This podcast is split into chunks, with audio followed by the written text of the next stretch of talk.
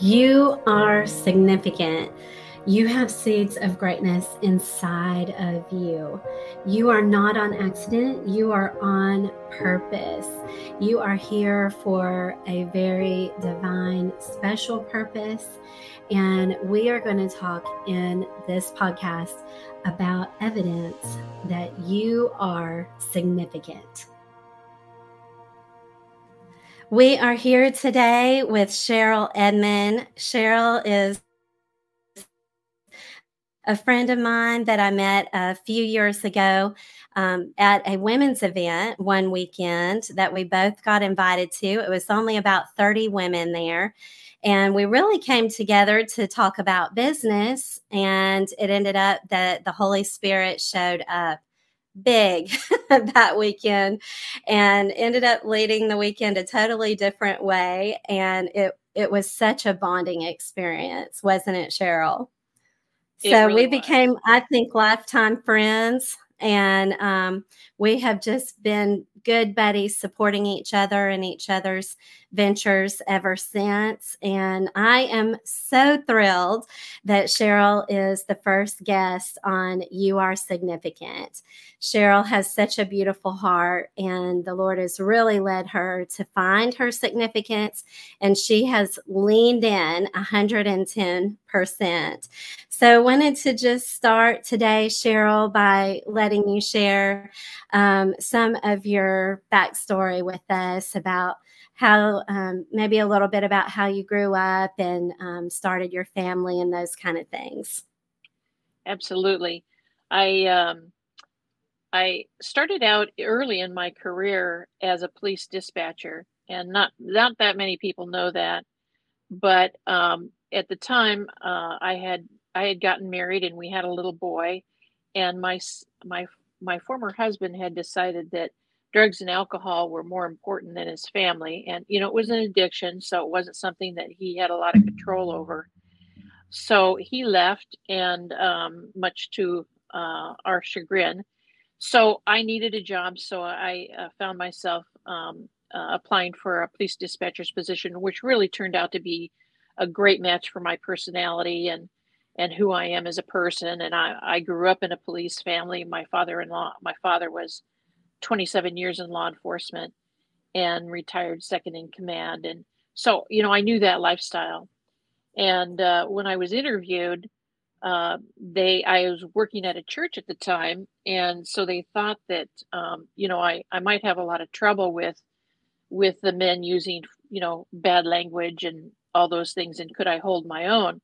So in the interview panel, they have a bad guy and a good guy, and then have a neutral person and so they want to you know test you and see how far they can um, they can uh, intimidate you or you know get you to lose your temper or whatever.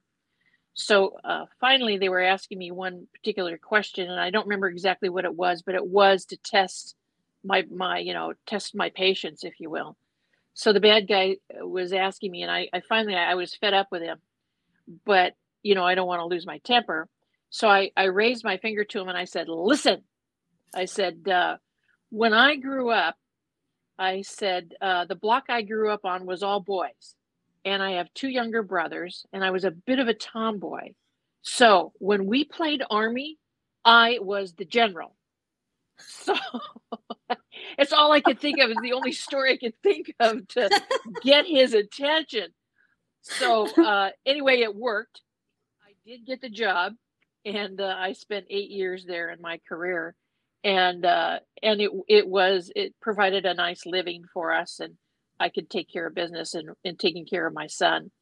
Um, I did find myself in a position where financially at, at a couple points it was difficult, and the child the child uh, support stopped, and I called to find out about it my with my former husband, and he and he said, "Well, I don't have the money," and he said he was out of state by this time, and he said, uh, You know, Cheryl, you can't get blood out of a turnip. And I said, Well, watch me. Just watch me do that. so don't challenge me because I will I will rise to the occasion. So as it turned out, um, I, and I'm sharing that story to kind of set the background for for uh, what I'm going to share with you in a moment. but I had I ended up having to call the district attorney's office in the state where he was living. They really wouldn't listen to what I had to say. It was, you know, at a time in our in our country where, you know, child support and those kind of things really were kind of on the back burner. And obviously they've changed, which is really good. But I ended up having to call the governor of that state because the district attorney asked me to stop calling their office every month. So I did. I called the governor's office and literally two weeks later, they had his hips in court and I got my child support. So, um, one of the things that I learned early was how to be your own advocate. You know, uh, do I sit back? I had to, I had to make a choice. Do I sit back and, um, you know, struggle and, and how, how I'm going to put groceries on the table for my three year old, or am I going to advocate advocate for myself and do whatever I can do within my means to to uh, find a different outcome. So, mm, what I really found out about myself was that I wasn't willing to be a victim over and over and over again.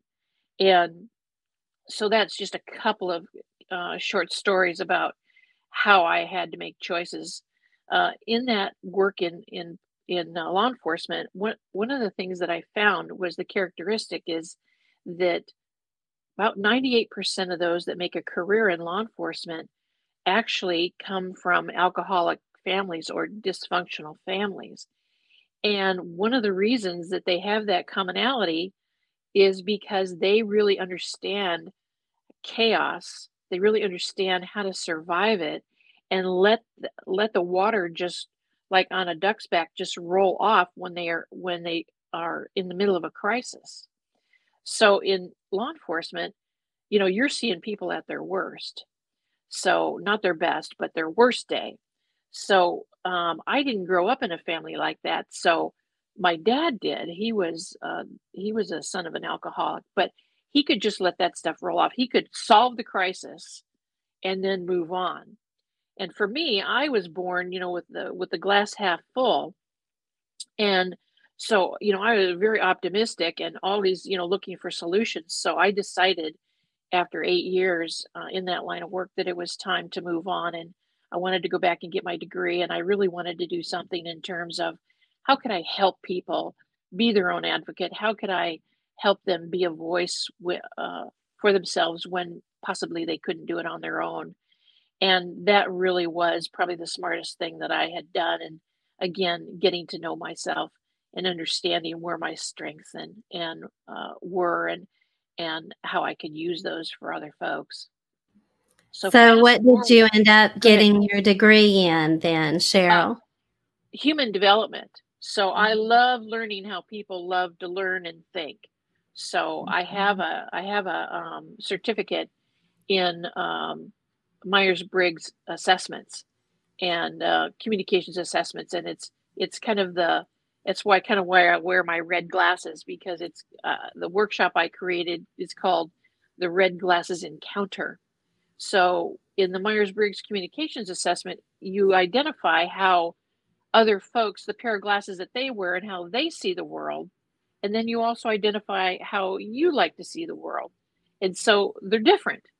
And so you learn to how to honor others and their preferences mm-hmm. and then again build it it kind of builds that bridge if you will and uh and honoring others and caring for one another so uh, that was very intriguing to me. So that was part of my curriculum that i learned and have used it for years and and really like to use it in, in as a powerful tool to help folks understand each other better. So it's really really fun to to go into that area of education. yes. Years ago i was blessed to read personality plus. Yes. Yes. So, so communication is so and i love what you were sharing with us at the beginning about um, learning how you just were not going to be a victim of your circumstances and i think that communication is such a key part of that. And I, I can't help but think that for the circumstances you found yourself in, maybe that drew you to go into a communication involved um, degree. And so, as you move forward, then from that point, what did that lead you to do? Well, from there, uh, then I went on to a, a career as director of human resources for several organizations and organizational leadership. So I built workshops and found myself in organizational leadership and development, conducting um, um, workshops and leading others in order uh, in leadership, literally, and how you know how to be a more effective leader, how to communicate again more clearly and effectively, and helping folks influence others and, and motivate them in a way to a higher calling. And uh, so that's how I spent probably the next 30 years or so up until I retired. And uh, I loved that work. It's again kind of like law enforcement, human resources development. Uh, every day is different. There's always something new on your plate when you're dealing with with people, and uh, so it's never the same. And I love that variety. uh huh. It's so funny because um, some people prefer not to work with people, but you have a heart to work with people. And we need both kinds because there's jobs in both areas. And we need Absolutely. support people like technical writers that sit in the background and write our manuals for things. That's a type of communication too. Um, but I love that you pick the human resources and development. Yes. And um, your work reminds me a lot of what John Maxwell does. So yes, mm-hmm. I was a mm-hmm. big fan of his uh, when he was in his 30s. I'm uh-huh. dating myself, but I remember him coming on the scene and read his books and, and listened to him. He's from uh, Southern California, so I I knew him early on and about him. So I've not met him personally, but um, a big fan of his for years and years and years and watched him grow and develop. And mm-hmm. um, and we need more people like the john maxwells uh, of the nation if you will to assist folks in literally understanding one another and helping one another and honoring one another. Yes. So, I, I really i really respect him that's awesome. So Cheryl and I um, met at a women's conference. She was in a health crisis by that point, and um, I love her story, and I want her to tell a little bit about that with you because her attitude was not um, "this is a crisis." Her attitude was really different in that situation. So, can you just kind of back up to the tell us that story from from the beginning and how you got through that. I will. Um, in 2019, I was living in Alaska, which was a dream come true. Uh, I, I love the wild, wild west, if you will. And you know, remember, I grew up on that block with all the boys. Well, our families, several of our families, we all went camping to the high country of Utah every summer. So I grew up, you know, fishing and um, rowing the boats and you know and hiking and all that kind of stuff. So outdoors stuff i loved. So living in alaska was a dream come true. And um, when i was there in 2019 i got a health scare. So i went in to see my doctor and found a lump on my breast and went in for a, uh, a biopsy. And um, before i knew what happened I was sitting in front of the best breast surgeon in the state who's telling me that I have uh, I have a cancer diagnosis. So a few more tests and a few a few more CAT scans and all those things they do, uh, I get I find that I've got a diagnosis of stage four metastatic breast cancer secondary to my liver, and it's a terminal it's a terminal diagnosis. Mm-hmm. So um, I go through radiation. I go through, you know, chemotherapy. I go through radiation. I go through having a mastectomy. And when I was sitting in front of that breast surgeon, you know, and I've known her all of 10 minutes, she's asking me all kinds of questions. You know, they're doing a history because they're doing some research. So this is before the this is this is right after she shared this news with me and it's it's um it's pretty surreal time and i have one of my one of my friends from church up there was with me so i wasn't alone and um, she says uh, we're going to do we're doing some research so i'd like to ask you some questions and Did you eat ever? Did you eat regularly dark chocolate? Were you on birth control pills as as a younger woman? Um, did you drink hard liquor? Um, and she just went through this really odd list of questions. And you know, I'm saying no, no, no, no, no, no. You know, so they're looking for consistencies and silver threads with you know all the folks that they interviewed. But at that time, she stopped talking and she looked at me, uh, Darlene, and she said, Cheryl, she said, Are you listening to me? And I looked at her and I said, I hear every word you're saying. And I don't know if she expected me to be in a puddle of tears, you know, or what she expected. But uh, I said, Yeah, I hear every word you're saying. And at that very moment, I got what I call the word from the Lord on my heart as I've been in I've been walking in faith now 40 50 years. And so what I heard was Cheryl, she's the surgeon and there's two job descriptions here. She's the surgeon with the trained hands and I'm the almighty healer. So mm-hmm. let's not get confused. right. So, I had at that moment, I had perfect peace. I have never had any fear from that day forward. Never. Wow. And I have to attribute that to walking in faith, understanding who I am in Jesus Christ, understanding my mm-hmm. identity, and literally mm-hmm. exercising that faith muscle every single day. If you think it doesn't matter whether you read your scripture today or whether you journaled today or whether you prayed today, it makes a difference. Yes. Yes. Amen. So daily, daily time with God, that quiet time. I love to spend time with Him in the morning because yeah.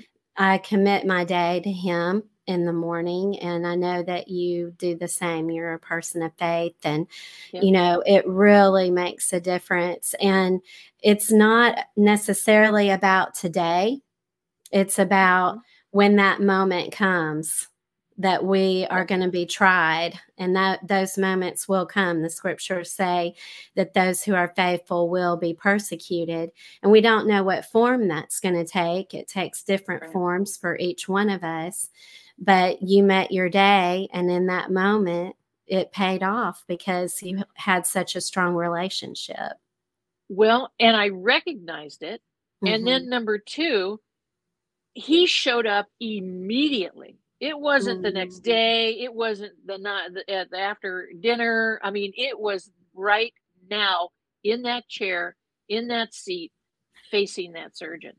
Yes.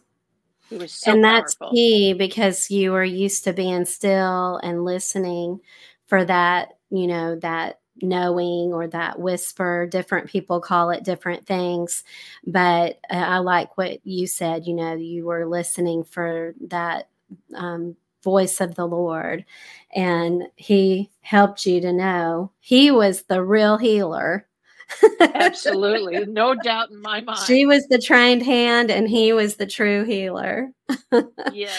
And you uh, also got a, a, a, group of prayer warriors praying. You got started yes, gathering prayer warriors, right? Absolutely. Uh, two things I want to share. Um, uh, I did when I went home from from that meeting. I set up a, a list of prayer warriors across the country, friends of mine that I knew uh, that were very faithful uh, in their prayer life and and literally prayer warriors. And I mm-hmm. made an email list and I sent a note out to all of them telling them what situation I was in and I needed them to be on their knees for fervent prayer to assist me in this journey. And what came to my mind, and you probably remember this when I had a chance to speak in Louisiana when we were together for our second retreat, is that what came to my mind in building that list is I didn't want any mamby pambies on that list. I didn't no mamby pambies. I didn't want anybody on that list who had a like a lukewarm relationship mm-hmm. that the Lord might not hear them because He didn't mm-hmm. know them. Right. So I I wanted That's a right. very strong list of folks that I knew that would keep their word, that were prayer warriors that uh, would be on board with me uh, to petition um, um, my health and petition my recovery. Yeah, uh, it worked. It worked because, and and let's emphasize here, you um, not only had stage four breast cancer, but you also had liver cancer, right? Correct.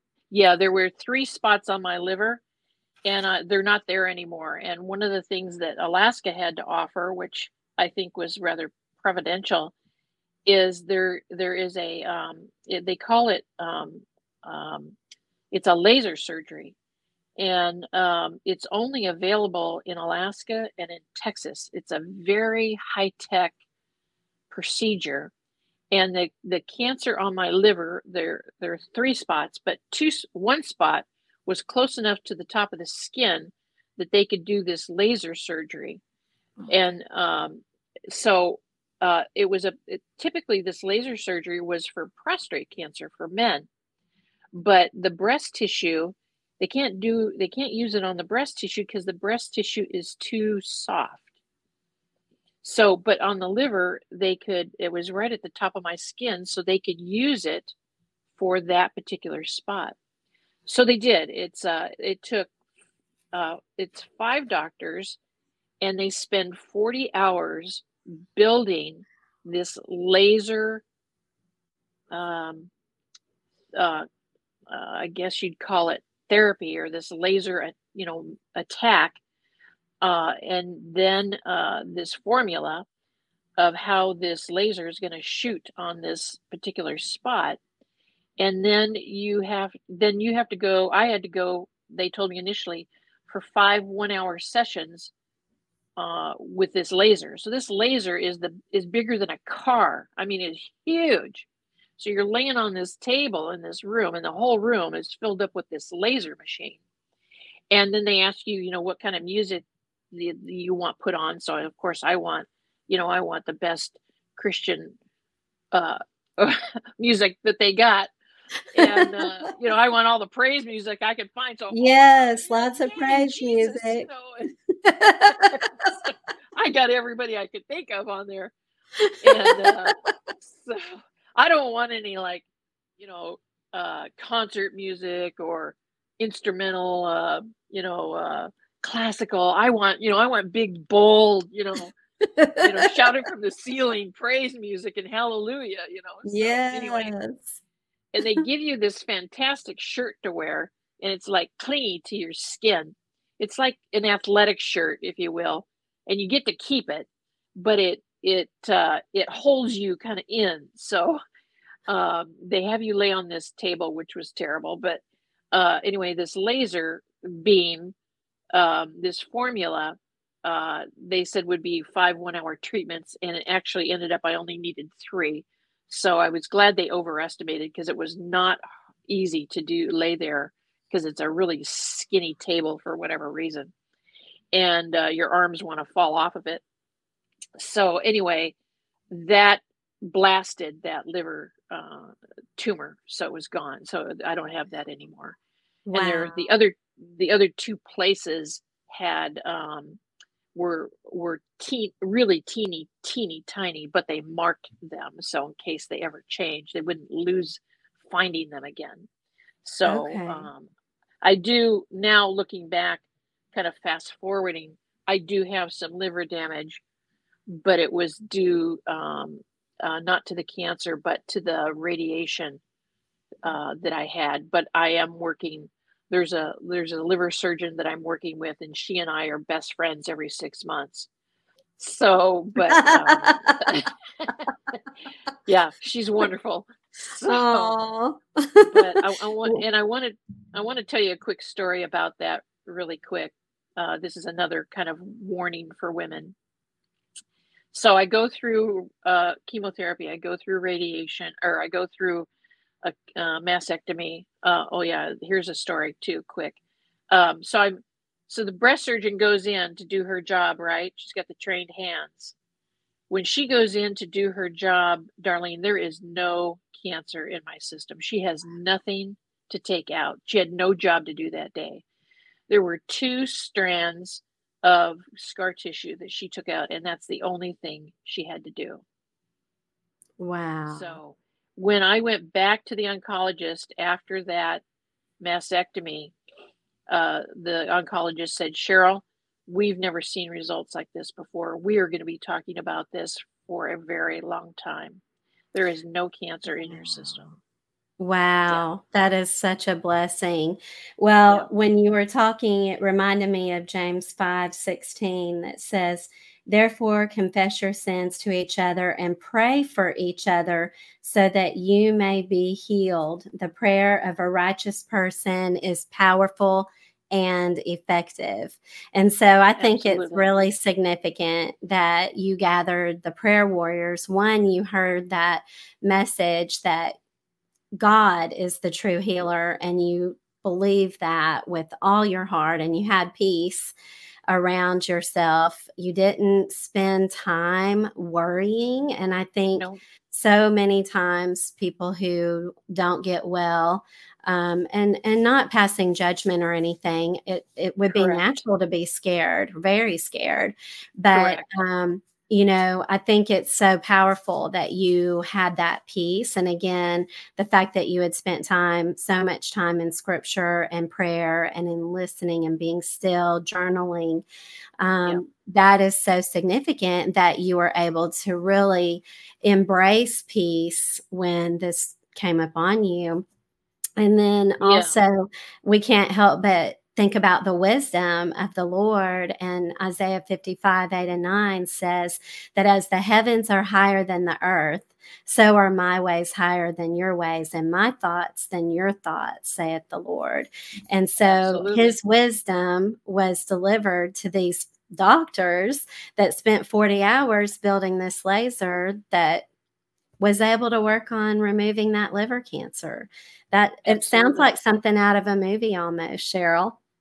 Did you yeah, feel like that when you were laying on that skinny table?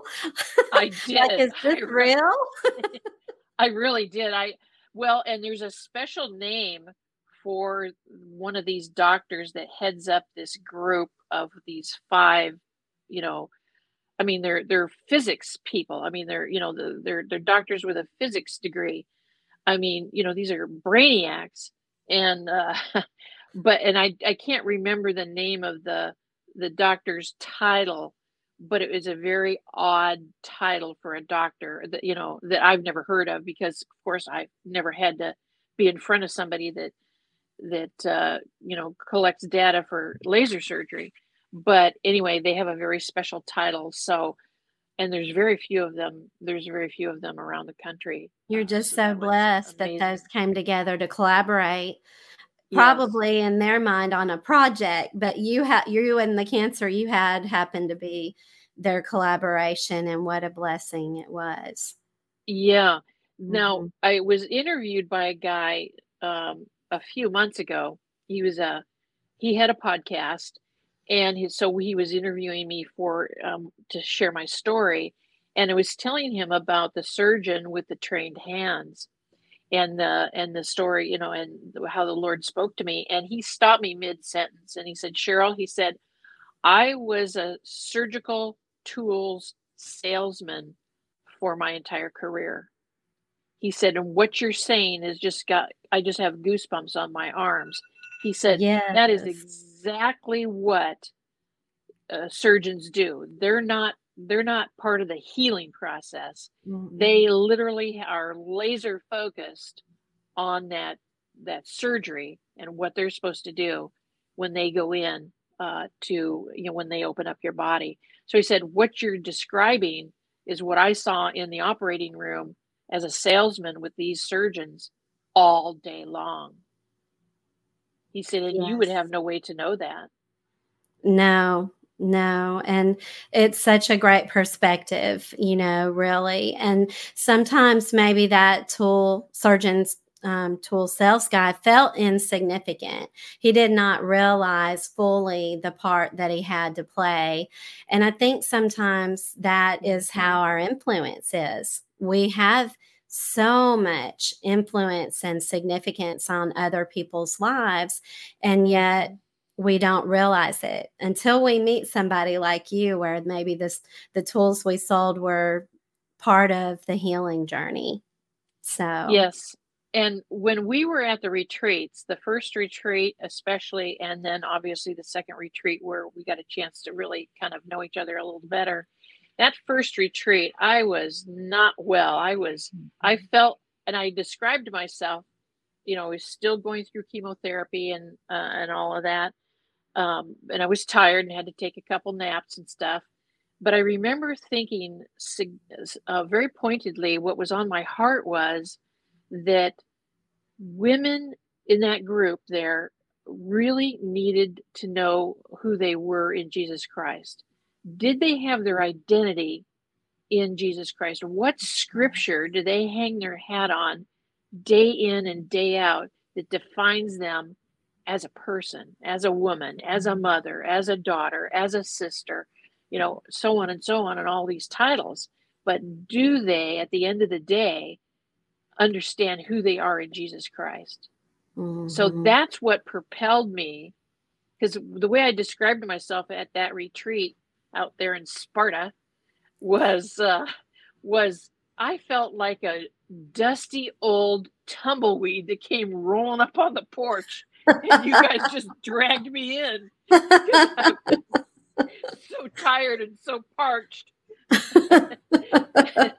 I remember you just kind of slumped over, but with all your might still there, and yes. your eyes were watering, and you know, you were yeah. fighting. Yes. You were fighting for all your might, and yet it was yeah. important to you to be there, and you still contributed. I remember you still speaking during the event yeah yeah mm-hmm. it was yeah. and again and so our second I, retreat you shared your story and i'm curious if you have you mentioned you know having our identity in christ and the scriptures that remind us of that did that bring any particular scriptures to mind for you do you have a life verse or yes you know uh, for me personally the verse that's been a part of my life since uh, again when my son was very little and found myself as a single mother and wondering how I was going to provide for my family, if you will, the, the, the two of us.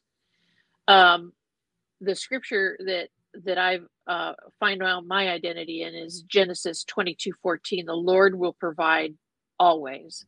You know, Abraham mm-hmm. sacrifices his son and puts him on the stone and, you know, is, is ready to give him over to the Lord and and take his life. And so I always identified with that scripture as a parent. Could I really do that?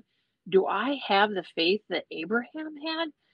Could mm-hmm. I ever have that much faith that the Lord would um, would care for us and take care of us? And it's just been proven to me over and over and over and over again through the years that absolutely He's been there every step of the way. Uh, whether I really recognized it consciously or not you know as stories kind of come out thing incidents happen you're like you look back and go okay i was protected that entire time. Oh it's i was provided for that entire time. Uh, yes. another quick story um, this was when my son was probably 10 or 11 and we would go to church on sunday night we would go sunday morning we would go wednesday night. His hips were in church with me you know all the all those times. And um one sunday afternoon i was getting dinner ready so that we could have dinner before we went back to sunday night church. And i think it was around the thanksgiving time. And anyway i was in the kitchen chopping carrots and i was very worried about i didn't have enough money to get to, this is sunday. I didn't have enough money to get groceries to get to next friday. Just you know it was it was tough you know, a, on a single parent income. So I was chopping those carrots and I was just chopping, chopping, chopping, chopping, chopping, chopping, chopping, chopping, chopping. And all of a sudden, uh, I hear this word again from the Lord, and a fairly new Christian, fairly new born again. I mean, I was raised in the church, mm-hmm. and I mm-hmm. knew about Jesus, but you know, for him to be mine, I was a fairly new relationship. And what I heard was, if you trust me, why do you worry? Mm. I was like, okay. if you yeah, trust me, why do you worry? Yeah. Mm-hmm. So I looked down and here are these carrots are now like minced carrots. I chopped them so much. So I got minced carrots for dinner. You had but worry carrots for dinner. I, I had worry we had worry carrots for dinner. I love that. That. You had worried all worried those carrots till they were just tiny bits. yeah. So so yeah, that that's what I should call it. Have you heard the worry carrot story? So, right. the worry carrot story. so we go out, we we have dinner, we go out front uh, to get in the car, uh, out the front door, and here is a box sitting on my front porch of over two hundred dollars worth of groceries. Wow. Wow. The Lord provided. Yep just like your life verse. Genesis yep. 22 14, the Lord yep. will provide always. And yep. when you um, were talking about the worry carrots, it made me think about Rachel Luna at Align this, you know, last week. We were just there with Brooke Hemingway and Rachel yes. Luna. Um, she was sharing about worry and she said, you know, and this is strong to say, but worry is really like worshiping the devil. Because Absolutely. if we have faith, then even as a mustard seed, then we're going to be walking by faith, walking in the light, um, all of those yes. things that are good. But if we worry, then that's just like offering up a sacrifice of our thoughts, our time, our energy, unto the devil. Absolutely. And so that was really like boom, you know, mic drop. Um, and I had never thought about worry being a sacrifice as if unto the devil. So, um, well, you know, and and and you know, and she's right. If you're if you're consumed with worry, then is there any room in your heart for Jesus? No. And you're frozen. That's if you're, you're consumed with worry, you're standing at the carrot board. you're not out there using the gift you do have because we always have a gift, even and we've all met a you know someone it's few but someone who we thought oh i need to help them and then they turn around and help us and yep. they use their gift they might give something old out of their house that and they just want to bless you and they bring a blessing out of their need and so we always have something to give but we can't see it if we're consumed with worry. Yes when we went to church that night i overheard some of the people talking and uh, what had happened was because there was no note in the box of groceries so i had no idea where they came from and um, so when we went to church, I heard some of the folks talking that that afternoon, the church leaders had um, gathered to put these food boxes together for the local community, which they did every year. I knew that.